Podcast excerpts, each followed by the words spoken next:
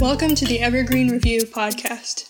Your host is Dale Peck, writer, professor, and the editor in chief of the Evergreen Review. Hello, I'm here with John Oakes, Evergreen's publisher. I'm Dale Peck. I'm Evergreen's editor in chief. We're very fortunate to have John with us today. He's one of the few people still alive back from the early days when Evergreen was first being published. John, you know, for people who don't know about Evergreen, can you like like tell them why this this magazine was worth reviving uh, 60, 70 years after it was first launched? I think, Dale, uh, there are two things that make Evergreen exciting. One is its consistent uh, commitment to the left, to progressive politics, to the alternative, um, also in culture. And um, two is its really incredible history. The people who were published in Evergreen uh, lend it some of its uh, flavor.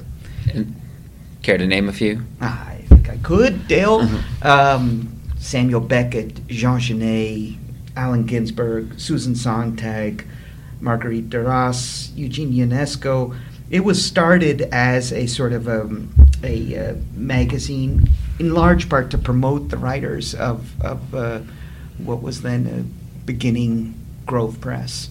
And it uh, gathered steam and really became its own uh, very separate publication, in many ways edgier than, and more political and and harder driving than a lot of Grove. Though, I mean, as we all know, uh, Grove uh, was was you know absolutely um, one of the great forces that shaped the 60s and 70s. I, I, heard a rumor that your first job out of college was was possibly working for was it working for Grove or was it working directly for Barney Rosset, Grove's founder? Uh, uh, actually, it was my uh, second job. I started as a reporter for the Associated Press, and I uh, but then I came uh, in New Orleans, and then I came back to New York uh, to work for Barney Rosset, who had uh, really shaped uh, Grove.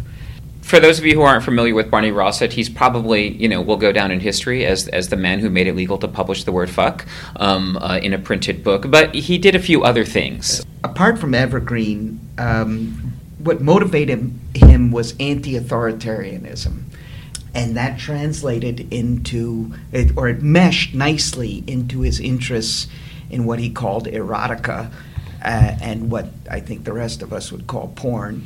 And he, in fact, would get very angry if somebody called some of what he was publishing uh, pornography.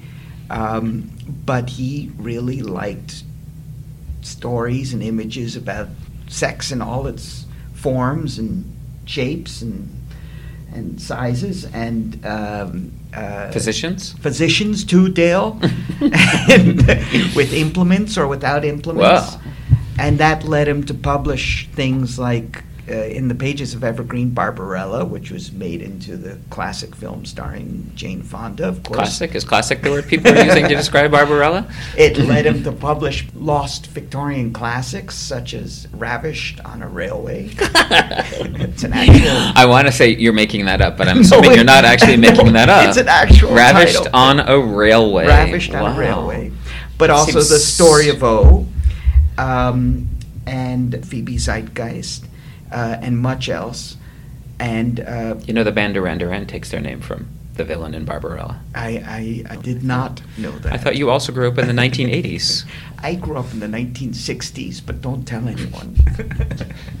um, so his his, his this anti-authoritarianism, uh, and and that led him into direct conflict with the federal government and with every state in the union, where he was uh, taken to court endlessly by postmasters general.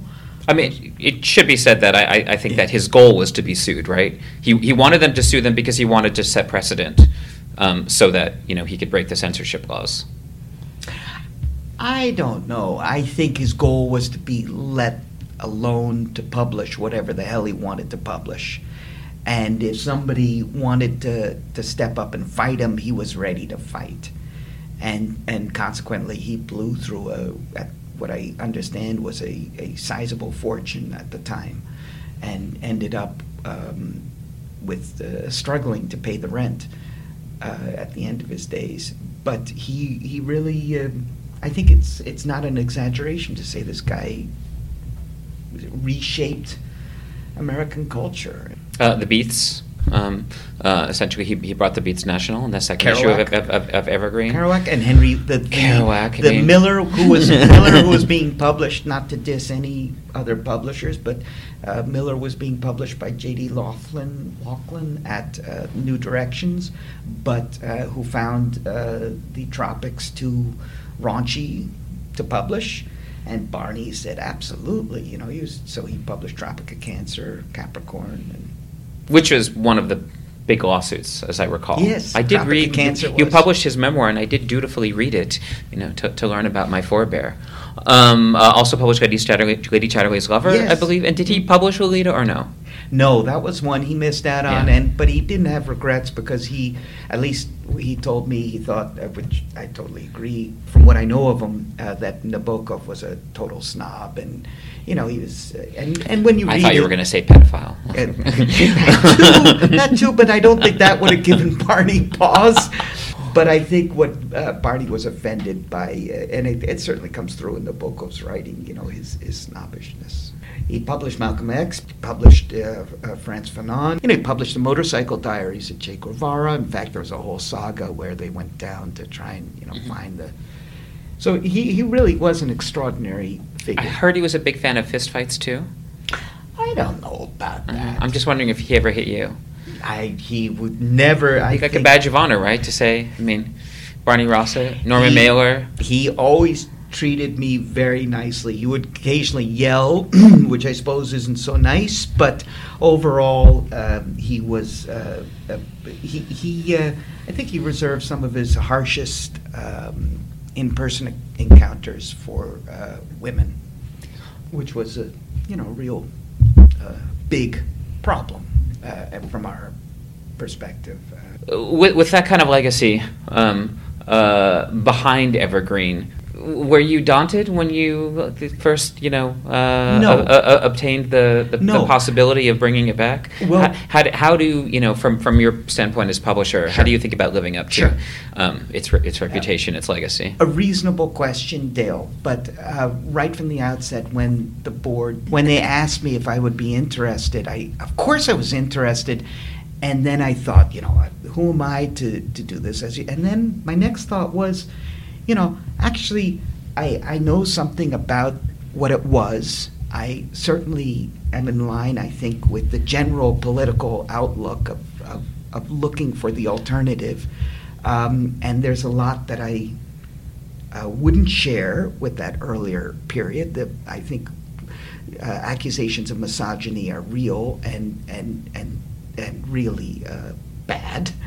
um, um, but apart from that, uh, I don't see myself as even aspiring to. You know, we, we can't recreate what he did, and and um, in fact, much of what Barney did, and this is where an outstanding editor comes into play, namely yourself.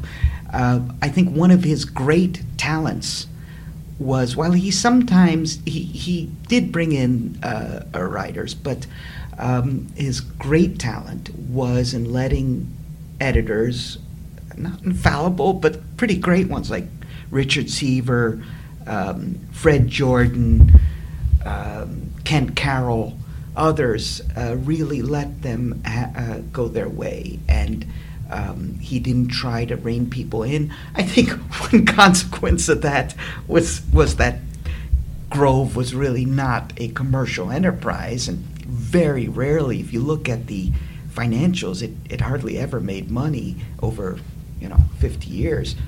Um, but uh, I also deeply respect his commitment to people that he placed faith in. And that uh, a great thing. I think loyalty. So you're basically saying it's all on me. yes, if it's if ever no, if Evergreen's bad, it's your fault. But if people start saying how great it is, you know, I'm the publisher. It seems like a totally fair trade-off. So you're not looking for the new Samuel Beckett or Kumishima or Dale, you see me Um, in, in the Evergreen office every day with my heels up on the Evergreen desk Evergreen has an office? and a glass of Chablis in my hand, one hand and cigar in the other. You know that I'm not looking for anything except you know. So you think a that you're quiet paint, you think you're painting in a you know an ironic image, but then you use a wine like Chablis. So I want to ask you, Dale. Uh, uh, do you have other questions about Barney? I mean, he really is an amazing figure who I think um, uh, he really ranks up there with, in his weird, uh, even perverse, but manic way. He ranks up there with Aldus Manutius and um, other really uh, great publishers. Of, What of what name did you say? Aldous Nucius? Manutius? Manutius? you know, the Venetian publisher of the 1600s. The guy who introduced italics, and I believe also gave us the comma, though I'm not sure of that yet. Okay, he's now just become my favorite person in the whole world, and I'm gonna Yeah, yeah. obviously leave this interview and spend a lot of time on Wikipedia. So, Um, uh, well, a, a word about him. So he's one of the first publishers to have his work plagiarized. They not only uh, copied the stuff that he published, but also his colophon, because he was so highly respected as a printer. And at, at, at that time, publishers were also more often than not printers. That his, um, you know, so the poor guy was was going nuts from copyright violations, and then he would. Uh, the word is that he would put a sign on his door saying, "If you're not here to buy something, don't bother me because I'm working." Obviously, this would be in, you know, Latin or Italian or whatever they were doing at the time.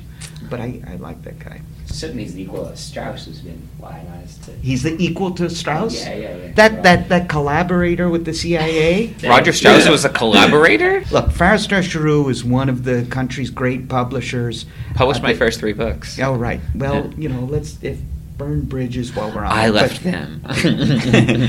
but um, I Like- mean, like in the Sarah. pages, in the pages of the New Yorker, no less, when he was being profiled, I think by Ian McEwan, he thought it was just it just is, was so typical of him. He thought it was just hilarious that the CIA had approached him to. So this is not my leftist fantasy. This is straight from the mouth of Straus. That um, they said, if you let us pick the people who will be your so-called literary scouts in Europe, we will pay their salaries. And they will, in fact, report to you on what's happening in European publishing. And Straus thought this was just a great deal. And he said, oh, sure, why not? You know, Straus did some great publishing, but, you know, Barney really reshaped our thinking. It might amuse you to know that when Susan Sontag was having what would turn out to be her last book party for In America, she invited more than 400 people, and Roger Straus crossed exactly one name off the list. This guy. Oh, good for you. I wonder why he would because do I such a because I big left deal. FSG. you weren't supposed to do that. No, you were Yeah. supposed to, you were supposed to be very grateful to them, and I was very grateful to them. But they were also a real pain in the ass, and somebody else offered me more money, so I went. Um, poor Roger, I didn't know he was a CIA collaborator. So I have a question for you, Dale. So here's this, uh, let's you know, dusty magazine, which really hasn't had much of a presence uh, for really 20, 30 years. The New Yorker. Evergreen Review. And what uh, made you want to take up this banner?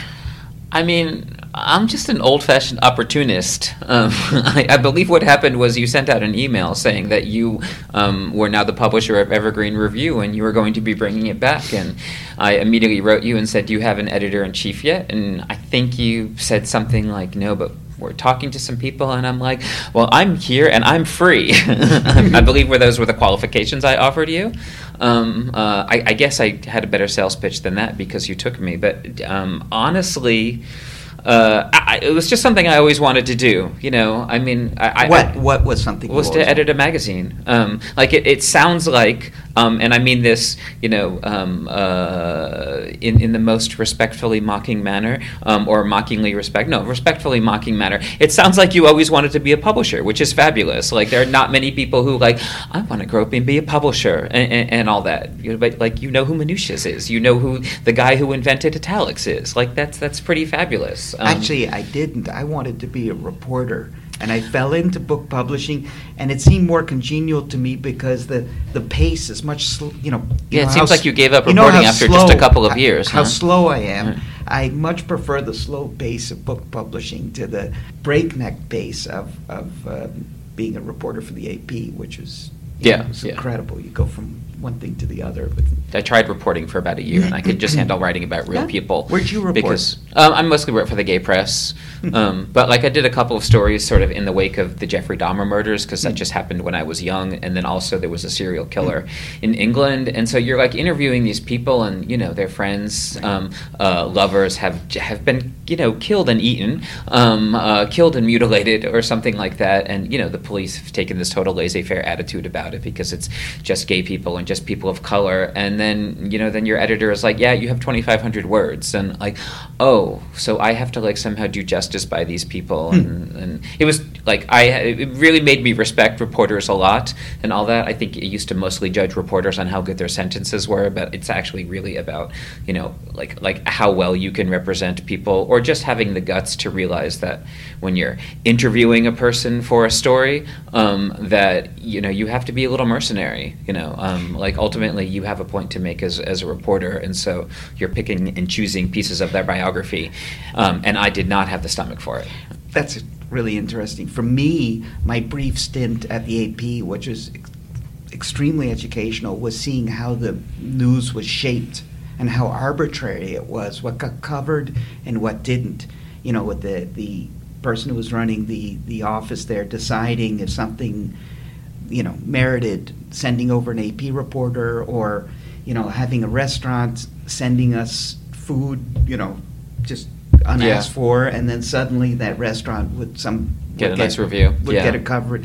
I was shocked, and you know, and then late at night, um, I, am sure it's not still run that way. This was Dale many many years ago, but um, uh, I was on the graveyard shift, and I could really control because New Orleans was the the hub for the South, and I could control what went out to um, subscriber newspapers all around the South. So of course, you know, I did a, even then I did a lot Mhm. about you know anything about the environment Dear or American South, or, you're or, racist, or John race Oates. relations exactly race Yeah. relations. You know, they, You, but you knew his grandfather's mayor of Chattanooga. I did not know that your grandfather was mayor of Ch- Chattanooga. Is, is, is this the same grandfather who founded the New York Times? No, no, Um, that was his, his, granduncle his, his or whatever he brother. was? He was a uh, he was uh, uh, his brother uh, Adolph Ochs uh, bought the Times. Much more important, he had a great mustache. You know, the guy had one of these. He killed a man in the street. He did n- uh, not. He shot a guy in the street. The guy, the guy did not die in the street. He died elsewhere. He was attacked on the street by a man uh, who beat him with a cane because it was something to do with his journalism. I, this was before he was mayor, and he pulled out a gun and he shot the guy. Um, and I don't carry a gun, Dale. s- Sorry. Um, but the family story is at least that he then went to visit him in the hospital to show what a gentleman he was. and also just say that if you hit me with the cane again, I won't miss the second time. Right? I can't imagine. Uh. I think I'd be beaten to death before I shoot someone. So maybe the blood has thinned or something. But so Evergreen popped up on your screen, and you jumped at the chance, and a a lively thinking me thought, "Thank God somebody has stepped up to to to do this this to take on this job, which uh, really to to make it." uh, worthwhile publication is no small thing, and I, I think when, it, it's remarkable how in a very short time, with the aid of some of your picked colleagues, um, it's I, think it's it's just extraordinary what you what you guys have done.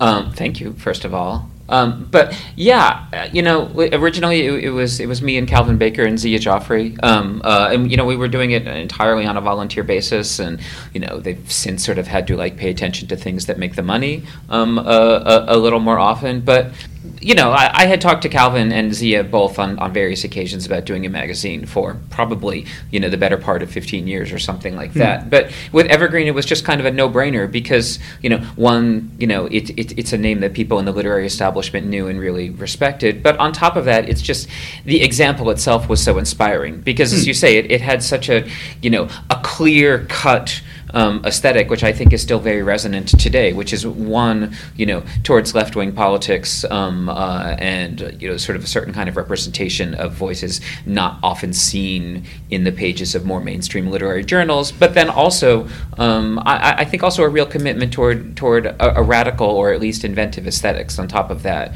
Um, uh, and, and that was really great because I, I think for me, you know, um, those two things really go hand in hand. Like I, I, am not a big fan of, of, of a story that's written by a person who's a member of an oppressed community um, when that person is incapable of expressing anything other than sort of platitudes um, uh, and a kind of boosterish um, sort of position because I don't think it's actually representational. You know, I think you're representing an ideal um, that people can't actually live up to, and I think that that kind of journalism um, or fiction or poetry or what have you does more harm than good because it's it's like oh oh, I should be a cookie cutter. It's like basically like, you know, I should aspire to be Pete Buttigieg, you know, instead of being an individual. People who are actually able to um, uh, express a unique point of view in, in a unique way, sort of represent a genuine diversity, you know. Unique voices um, coupled with a, a, a unique vision. We, sort of we, we, we come back to this point um, sometimes that, that your emphasis on what's unique and my question you know is anything really unique? And and is there a way isn't that sort of a false um, uh, hope that we can find a unique voice? Uh, that's just so depressing john. You know.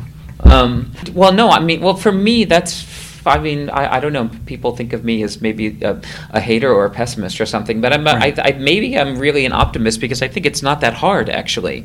Um, that I think uh, that that that is what what working with you I, have been struck by. So you are often portrayed as this, you know, this this wild guy, wild-eyed.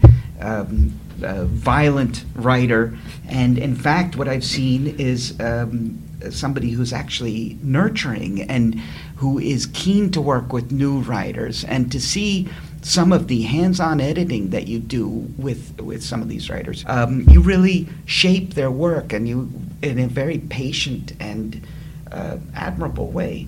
It's just mostly a question of, of like paying attention to what they're trying to say. And if they've made it to that point you know I'm I'm interested in what they're trying to say so like it makes the job easier you know? It's hmm. it's not like I'm publishing a piece where I really hate this piece and someone's making me edit it you know um, just to make it clear or something like that. If it's, if it's gotten to the point where I'm editing the piece it's because I really like what it's trying to say and so it's it's enjoyable to help the writer um, try to get it out there. I mean that said I, I, I don't think any piece that we've done has required like enormous amounts of editing. One of the nice things about being a relatively small publication you you know, uh, is that we can reject pieces that are just you know going to take you know too much labor because we don't have the time and the and the resources for it, and we can you know focus on pieces um, that are a little closer to finished um, uh, when they come in, and you know like like I'm perfectly happy with rejecting a piece and having someone send me that piece again a year later. You know, if, if they want to, if they if they've re- rewritten it or something like that. But and uh, and yet recently, at least, um, it seems that you've published several pieces that. Uh, are almost short books. I mean, you have that fantastic series uh, ongoing at this point by um, Jose Garcia Escobar, which listeners, if you haven't taken a look at it, you, you just you really owe it to yourself. It's just devastating. Um, and then, of course, uh, Lonely Christophers, uh, Kevin Killian, and I mean, so you're not adverse to taking on. I mean, how altogether the each of these pieces are what they're the, well over the, well the Garcia Escobar piece in total is going to run to almost 30,000 words which really is a short book. The Lonely Christopher piece is m- closer to 12 or 15 um, which I think um, the very the very first piece that we ran which was um, uh, Jeffrey Renard Allen's manifesto on Black Lives Matter that ran to about 12,000 words Um, and Yasmin Nair, whose manifesto was in fact called a manifesto, um, also ran to about 12,000 words. Um, yeah, I, I, you know, there are 8 million trillion places out there that will do the 800 word op ed or, you know,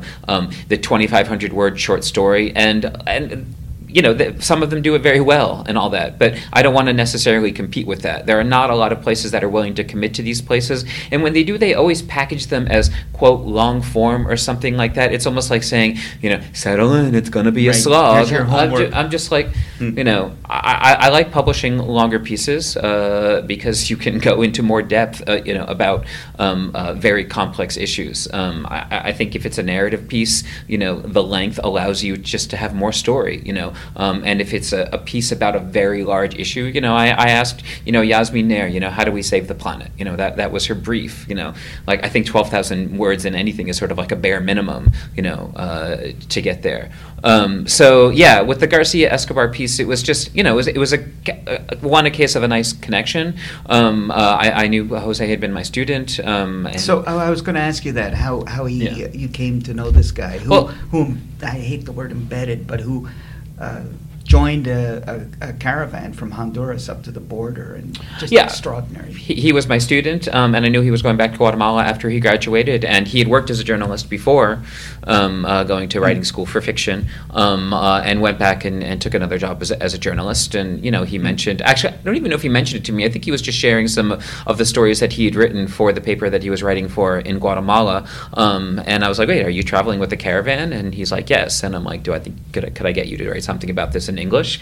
Um, and he said yes. And you know, this came from it. But when we first published him, this is actually his second piece in Evergreen. We published him in, in, in a section. I think we really we struggled finding a title for it. I think we called it Other Tongues um, uh, as, as opposed to, to Mother Tongues because th- this was an issue I became interested in as a, a, teacher. I, I teach at the new school in, in their writing program, and we get a lot of students um, from other countries um, uh, or else immigrants from other countries. And you know what I love about this piece um, uh, is that you can tell it is written by you know a, a, a Spanish speaker. Um, I think I think that that's important. I think that it's so many of these stories you know that you read. You know, I read every day. I read the Times. I read the BBC. I read the Guardian. Um, uh, I check into you know half a dozen different you know um, blogs or other source pieces. But every story I read about um, uh, the There's migrant crisis, it's a it- distance. it's it's it's is written by um, a- a- either a white American or you know um, uh, a- you know an American citizen who views these people as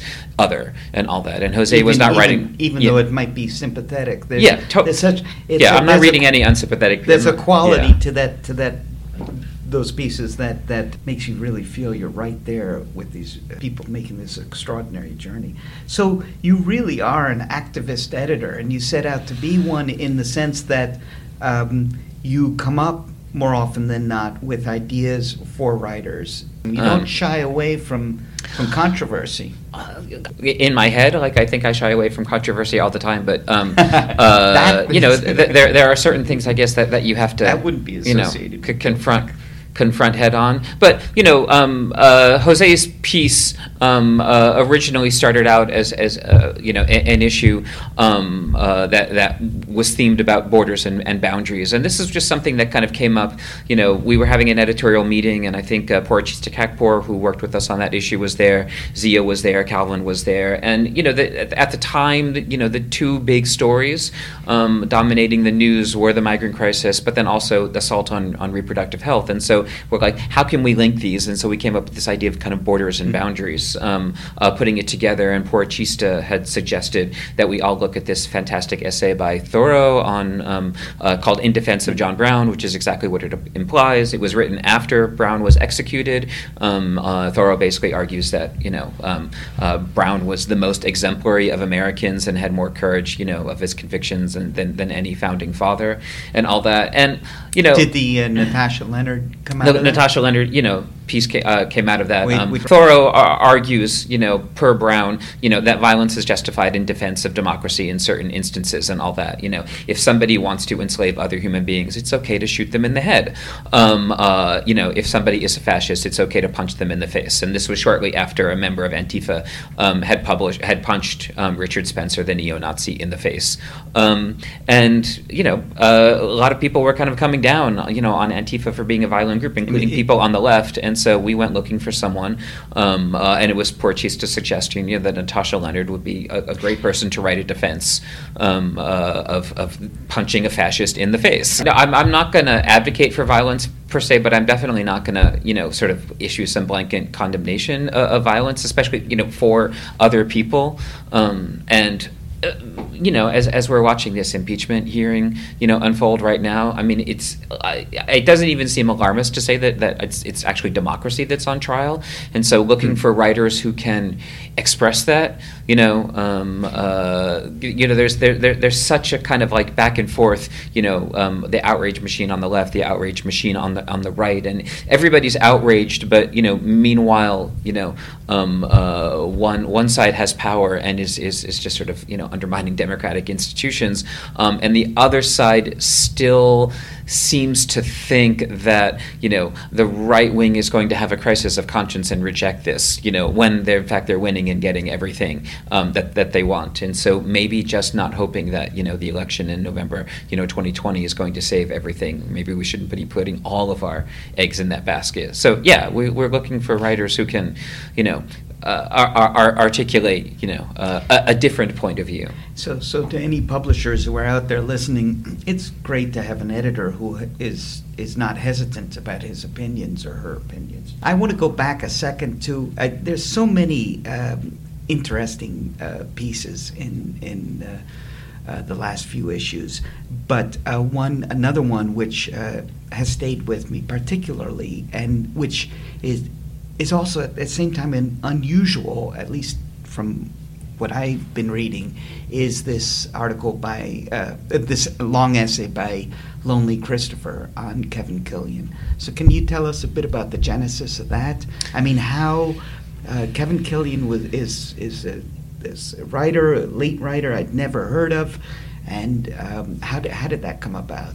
I think for me, this is definitely one of those pieces like I would be interested in in general, but but as an as the editor of Evergreen, it it, it, it seems so much more of a, of a natural fit. I mean, Evergreen was always committed to writers on the fringe, um, and you know, in its in its day, Evergreen had a tremendous power to bring writers from the fringe into the mainstream. I I, I think you once told me that Evergreen had a circulation of over hundred thousand. Um, what, what I've read was over 200. over 200,000, you know, which is just unbelievable. 200,000 print copies, and you know, when you consider the handover rate and everything like that, you're talking about a that's a monthly, monthly or quarterly. I think it was uh, bi-monthly. By so every Yeah. two months, you know, you're probably looking at a million people reading Yeah, this magazine, and which it- is the, the word unbelievable. Was, the word was that if you were a remotely hip college student in the 60s and into the early 70s, you you read Evergreen. uh, So yeah, I mean, Evergreen. You know, the, the, for for me, you know, one of the big inspirations, you know, looking and, and taking this job when I was sort of looking at Evergreen, which I, I admit I knew very little about. I knew the name. I, I know mostly knew Barney, um, uh, but looking at it, you know, when you look at the second issue of Evergreen, which was the Beats issue, and this is the issue that introduced Lawrence Ferlinghetti, um, Allen Ginsberg, William Burroughs. Well, Actually, was was was Burroughs in that issue? I think he was in that issue. If he Um, wasn't in that one, he was uh, in the next one. yeah. This is also, it's important to say, this is 1957. Yeah, Jack Kerouac and all that, you know, introduced the beat scene to America and, you know, made it, you know, sort of one of the premier literary movements of the 20th century, um, uh, kind of due to its influence and reach. And, you know, we may not have that influence and reach, but I, I, that, that idea of, of advocating for experimental writing um, that has not yet reached a large audience, I think is, is one that's very near and dear to me. So Kevin was an important writer to me when I first started out 30 years ago um, uh, and never kind of crossed out of um, uh, the avant garde or uh, literary fringes, as it were. Very well respected by people who read him, but didn't have a huge audience. And unfortunately, I believe he died of brain cancer um, uh, over the summer, uh, went fairly quickly. And I knew Lonely Christopher, um, I knew his writing. I actually blurbed, I think, his first book of short stories, The Mechanics of Homosexual Intercourse, which is a fantastic title.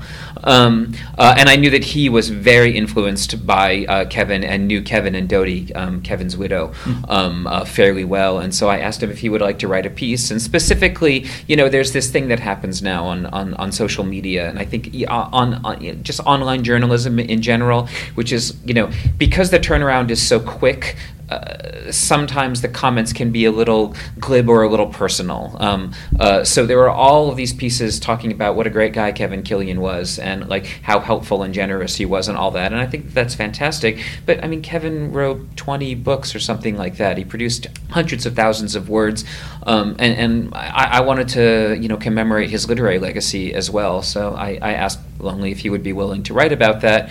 Um, uh, and once again, you know, as with Jose, he sort of went to town, and you know, I, I got this fifteen thousand word piece, and you know, I thought I was going to read it and look for the twenty five hundred th- words that sort of summed it all up, and it was just, it was immensely readable. Um, uh, I think, unlike say, you know, a piece like Yasmin Nair's Manifesto, which which really is a kind of like start to finish, you know, kind of gathering wave, and you read the whole thing all at once. It was something that you could serialize, and so I thought, all right, you know, let's let's break this up into parts. And so there's the novels, there's the poetry, there's the work in theater, and then there's my, you know, my secret favorite section, which is um, uh, Kevin Killian. If you don't know, was an inveterate Amazon reviewer. Apparently, wrote something like fifty thousand words worth of uh, um, Amazon review, reviews uh, and, and, all that. And Lonely gives an in-depth analysis, you know, of, of the genesis and scope of this particular project.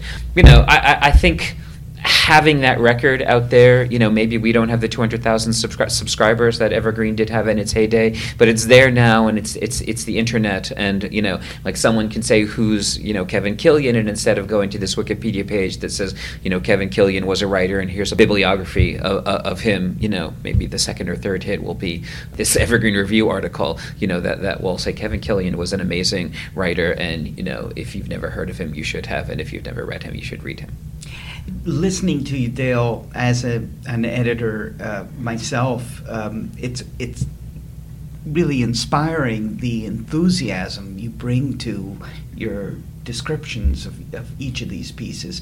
Would you ever take on something that, um, uh, say, it's by a writer who whom you do respect and whose work you admire, but uh, the piece you think is sort of um, you know, maybe not so exciting, but you want to have that name in the issue? I hope not. I guess is how I would have to answer that question. I'd have to qualify in a lot of different ways. Um, we we had this conversation once once before, and I've had it with other people as well. You know, there's a lot of push to discover new writers, first time writers, and and all that. And while I think it's important to publish new voices in the sense of literally people who have never been heard from before, I do think that the publishing industry, both on the book side and the magazine side, is way too skewed towards that. Um, and it is very hard. It is is very hard, especially I think in you know um, uh, an Amazon universe, which has completely destroyed literary backlists um, for people. It's it's very hard for um, a writer who's been around for, for twenty or thirty years to continue to make a living because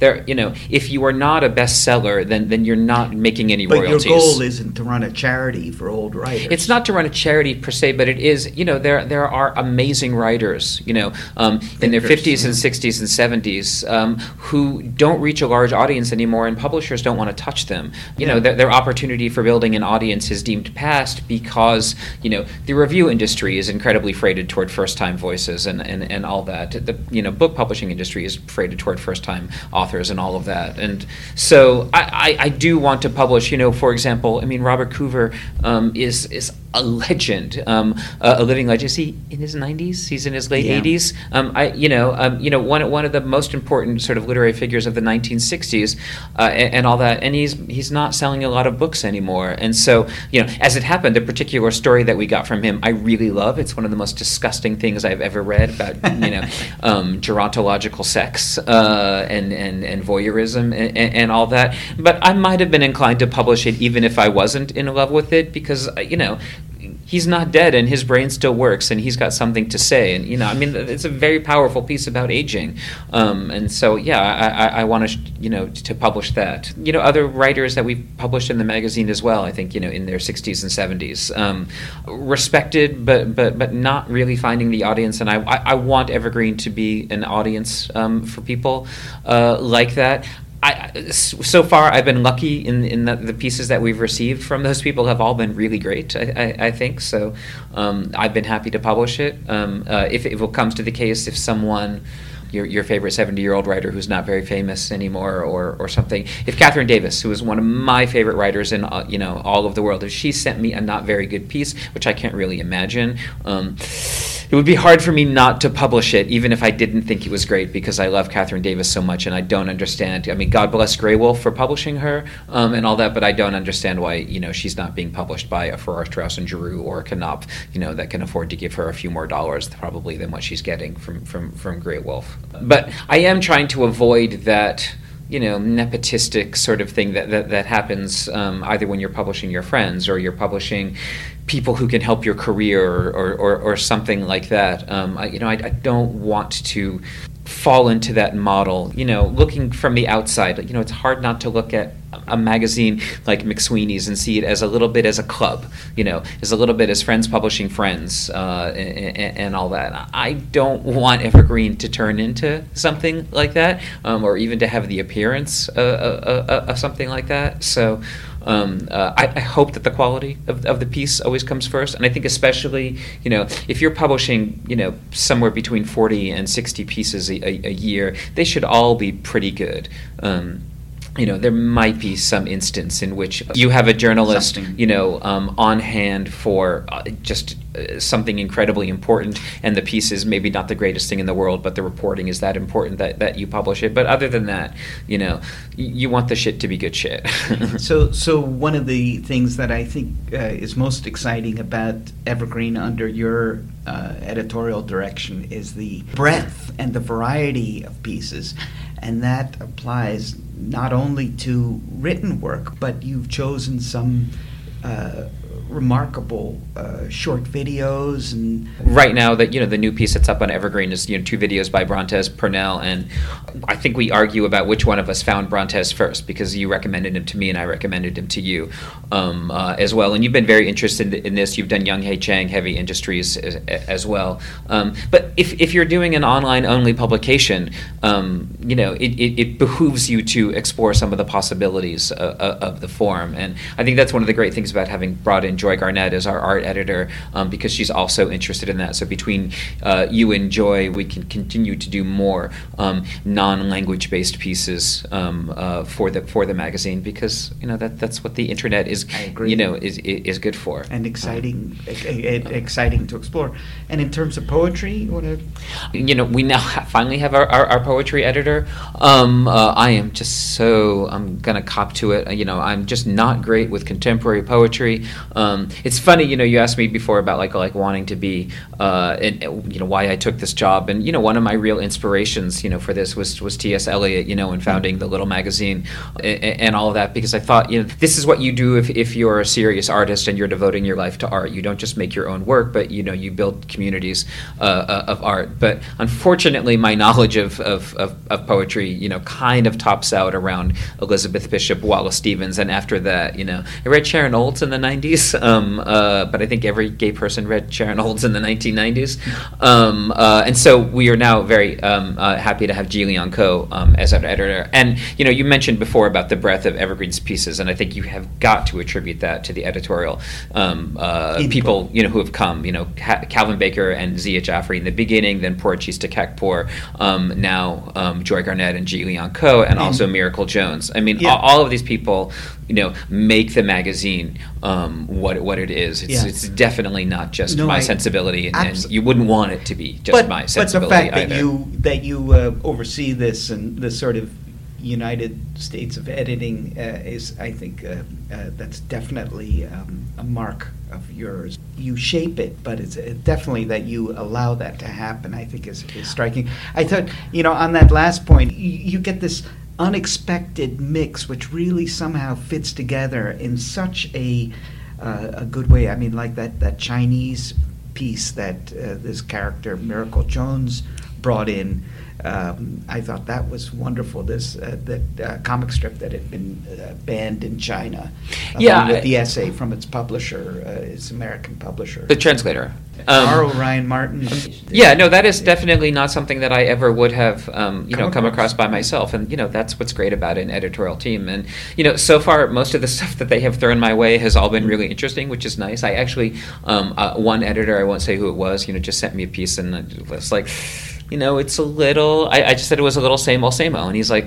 Okay, you're right. But you I- not infrequently I- reject I have- stuff that I suggest. Well, you send me, you send me a lot of stuff. You know, I might I might have received a you know an, an, an email just today. I appreciate you know, the from- diplomacy, but That that is by far the worst part of this job. You know, I mean, even if the piece of writing, you know, like we haven't had a piece of writing that's offensive yet, but like there are some pieces of writing that are just not particularly good. And you know, with Evergreen, one of the things that I think that we've tried to avoid is is the sort of editorial committee mm. vote on something. You know, for me, by and large, you know, if, if an editor sends me a piece and they are really gung ho about it, that's all that's all I need to know. It's like if I don't like the piece and I push back a little bit, and the editor seems to be very wishy washy about it, then that's one thing. But if the if the editor sends me a piece and they're like, I really love this, and even if it, it's not something that appeals to me, I'm I'm I'm more than happy to publish it because you know it's, it's actually you know the the former head of my writing program, Robert Polito, um, you know, uh, once said to me, you know, when he was sort of discussing admissions, he's like, I would much rather accept a student that that one recommender really loves than like five recommenders gave a B minus to and all that. You know, you you want individual voices or voices that are appealing to, to individual sensibilities.